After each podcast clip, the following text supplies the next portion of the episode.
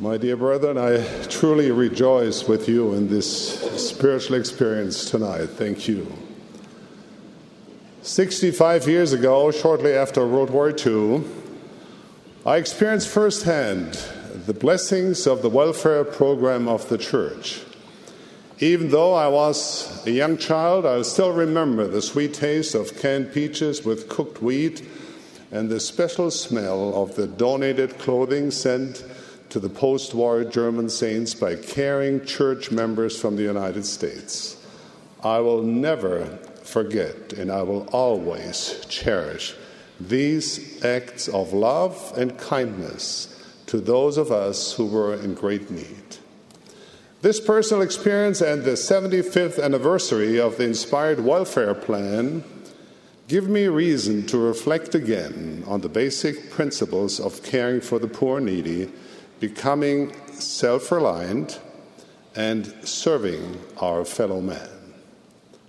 Sometimes we see welfare as simply another gospel topic, one of the many branches of the gospel tree. But I believe that in the Lord's plan, our commitment to welfare principles should be at the very root of our faith and devotion to Him. Since the beginning of time, our Heavenly Father has spoken with great clarity on this subject. From the gentle plea, If thou lovest me, thou wilt remember the poor and consecrate of thy properties for their support to the direct command Remember in all things the poor and the needy, the sick and the afflicted, for he that doth not these things, the same is not my disciple. To the very forceful warning If any man shall take of the abundance which I have made, and impart not his portion, according to the law of my gospel, unto the poor and the needy, he shall with the wicked lift up his eyes in hell, being in torment. The two great commandments to love God and our neighbor are a joining of the temporal and the spiritual.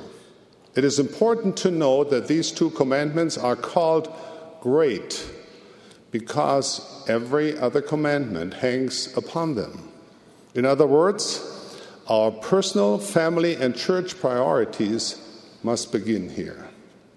All other goals and actions should spring from the fountain of these two great commandments from our love for God and for our neighbor. Like two sides of a coin, the temporal and spiritual are inseparable. The giver of all life has proclaimed, All things unto me are spiritual and not at any time have I given unto you a law which was temporal. This means to me that spiritual life is first of all a life. It is not merely something to be known and studied, it is to be lived. Unfortunately, there are those who overlook the temporal because they consider it less important. They treasure the spiritual while minimizing the temporal. While it is important to have our thoughts inclined toward heaven, we miss the essence of our religion if our hands are not also inclined toward our fellow man. For example, Enoch built a Zion society through the spiritual process of creating a people of one heart and one mind and the temporal work of ensuring that there were no poor among them. As always, we can look to our perfect example, Jesus Christ, for a pattern. As President J. Reuben Clark taught, when the Savior came upon the earth, he had two great missions. One was to work out the Messiahship, the atonement for the fall, and the fulfillment of the law. The other was the work which he did among his brethren and sisters in the flesh by way of relieving their sufferings. In a very similar way, our spiritual progress is inseparably bound together with the temporal service we give to others. The one complements the other. The one without the other is a counterfeit of God's plan of happiness. There are many good people and organizations in the world that are trying to meet the pressing needs of the poor and needy everywhere. We are grateful for this. But the Lord's way of caring for the needy is different from the world's way. The Lord has said, It must needs be done in mine own way. He's not interested only in our immediate needs, He's concerned about our eternal progression. For this reason, the Lord's way has always included self reliance and service to our neighbor, in addition to care for the poor. In 1941, the Gila River overflowed and flooded Duncan Valley in Arizona. A young stake president by the name of Spencer W. Kimball met with his counselors, assessed the damage, and sent a telegram to Salt Lake City asking for a large sum of money. Instead of sending money, President Heber J. Grant sent three men Henry D. Moyle, Marion G. Romney, and Harold B. Lee. They visited with President Kimball and taught him an important lesson. This isn't a program of give me, they said. This is a program of self help. Many years later, President Kimball said, It would have been an easy thing, I think, for the brethren to have sent us the money, and it wouldn't have been too hard to sit in my office and distribute it. But what a lot of good came to us as we had hundreds of our own go to Duncan and build fences and haul the hay and level the ground and do all the things that needed doing. That is self help. By following the Lord's way, the members of President Kimball's stake not only had their immediate needs met, but they also developed self reliance alleviated suffering, and grew in love and unity as they served each other. This very hour, there are many members of the church who are suffering. They are hungry, stretched financially, and struggling with all manner of physical, emotional, and spiritual distress. They pray with all the energy of their souls for succor, for relief. Brethren, Please do not think that this is someone else's responsibility. It is mine and it is yours. We are all enlisted. All means all. Every Aaronic and Melchizedek priesthood holder, rich and poor, in every nation around the globe. In the Lord's plan, there is something everyone can contribute. The lesson we learn generation after generation is that rich and poor are all under the same sacred obligation to help their neighbor. It will take all of us working together to successfully apply the principles of welfare and self reliance. Too often, we notice the needs around us and are hoping that someone from far away will magically appear to meet those needs. Perhaps we wait for experts with specialized knowledge to solve specific problems. When we do this, we deprive our neighbor of the service we could render, and we deprive ourselves of the opportunity to serve. While there's nothing wrong with experts, let's face it, there will never be enough of them to solve all the problems. Instead, the Lord has placed His priesthood and its organization at our doorsteps all around the globe, in every nation where the church is established. And right by its side He has placed the Relief Society.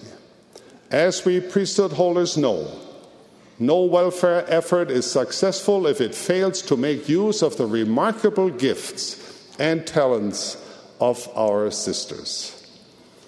The Lord's way is not to sit at the side of the stream and wait for the water to pass before we cross. It is to come together, roll up our sleeves, go to work, and build a bridge or boat to cross the waters of our challenges. You men of Zion, you priesthood holders, are the ones who can lead out and bring relief to the saints by applying the inspired principles of the welfare program. It is your mission to open your eyes, use your priesthood, and go to work in the Lord's way. During the Great Depression, Harold B. Lee, serving then as a stake president, was asked by the brethren to find an answer to the oppressive poverty, sorrow, and hunger that were so widespread across the world at that time. He struggled to find a solution and took the matter to the Lord and asked, What kind of an organization will we have to do this? And it was as though the Lord has said to him, Look, son, you don't need any other organization. I have given you the greatest organization there is on the face of the earth. Nothing is greater than the priesthood organization. All in the world you need to do is to put the priesthood to work. That's all. That is the starting point in our time as well. We already have the Lord's organization in place. Our challenge is determining how to use it. The place to begin is to familiarize ourselves with what the Lord has already revealed. We should not assume that we know. We need to approach the subject with the humility of a child. Every generation must learn anew the doctrines that undergird the Lord's way of caring for the needy. As many prophets have instructed us over the years, the welfare principles of the church are not simply good ideas, they are revealed truths from God. They are His way of helping the needy. Brethren, Study the revealed principles and doctrines first. Read the handbooks regarding church welfare. Take advantage of the internet website provide, providentliving.org. Reread the June 2011 Liahona or Ensign article on the church welfare plan. Find out about the Lord's way of providing for his saints. Learn how the principles of care for the needy, service to a neighbor, and self reliance complement each other. The Lord's way of self reliance involves, in a balanced way, many facets of life, including education, health, employment, family finances, and spiritual strength familiarize yourself with the modern welfare program of the church. Once you have studied the doctrines and principles of the church wide welfare plan, seek to apply what you have learned to the needs of those within your stewardship. What this means is that, in large measure, you're going to have to figure it out for yourself. Every individual, every family, every congregation, every area of the world is different. There's no one size fits all answer in church welfare. You're going to have to chart a course that is consistent with the Lord's doctrine and matches the circumstances of your geographic area. To implement divine welfare principles, you need not look always to Salt Lake City. Instead, you need to look into the handbooks, into your heart, and into heaven. Trust the Lord's inspiration and follow His way. In the end, you must do in your area what disciples of Christ have done in every dispensation counsel together, use all resources available, seek the inspiration of the Holy Ghost, ask the Lord for His confirmation, and then roll up your sleeves and go to work. I give you a promise if you will follow this pattern, you will receive specific guidance as to who, what, when, and where of providing in the Lord's way. The prophetic promises and blessings of church welfare, of providing in the Lord's way, are some of the most magnificent and sublime the Lord has pronounced upon his children. He said, If thou draw out thy soul to the hungry and satisfy the afflicted soul, then shall thy light rise in obscurity, and thy darkness be as the noonday. And the Lord shall guide thee continually. Whether we are rich or poor, regardless where we live on this globe, we all need each other. For it is in sacrificing our time, talents, and resources that our spirits mature and become refined. This work of providing in the Lord's way is not simply another item in the catalog of programs of the church. It cannot be neglected or set aside. It is central to our doctrine. It is the essence of our religion. Brethren, it is our great and special privilege as priesthood holders to put the priesthood to work. We must not turn aside our hearts or our heads from becoming more self reliant, caring better for the needy, and rendering compassionate service. The temporal is intertwined with the spiritual. God has given us this mortal experience and the temporal challenges that attend it as a laboratory where we can grow into the beings Heavenly Father wants us to become.